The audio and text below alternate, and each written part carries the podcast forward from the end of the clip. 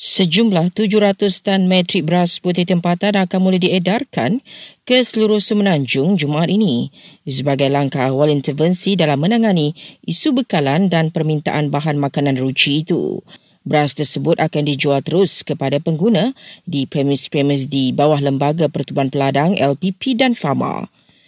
Terdahulu Kementerian Pertanian dan Keterjaminan Makanan memaklumkan bekalan beras putih tempatan dijangka kembali stabil dalam masa sebulan. Ia susulan pelbagai langkah intervensi dan pemantauan berterusan yang dilakukan kerajaan. Dalam perkembangan berkaitan, Kerajaan Selangor bersedia melakukan intervensi jika isu bekalan beras berlarutan. Ia antaranya jualan beras ihsan dan jelajah ihsan rakyat. Sementara itu, Timbalan Menteri Perdagangan Dalam Negeri dan Kos Sara Hidup Fuzia Salih menegaskan video beliau yang kini itulah berkaitan harga barang telah diambil di luar konteks.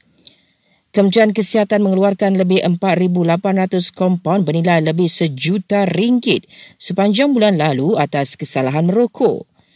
Sepanjang bulan lepas juga KKM telah mengeluarkan kira-kira 9,200 notis kepada lebih 22,000 premis.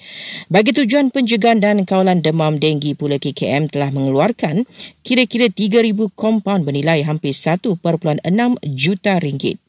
Eh, Perdana Menteri telah tiba di New York bagi menyertai pemimpin-pemimpin dunia dalam Perhimpunan Agung PBB ke-78. Datuk Seri Anwar Ibrahim dijangka berkongsi usaha Malaysia dalam menangani krisis iklim dan beberapa isu global yang lain. Eh, dan polis KL sahkan Bank Negara selamat selepas Bank Pusat itu menerima ancaman bom petang semalam.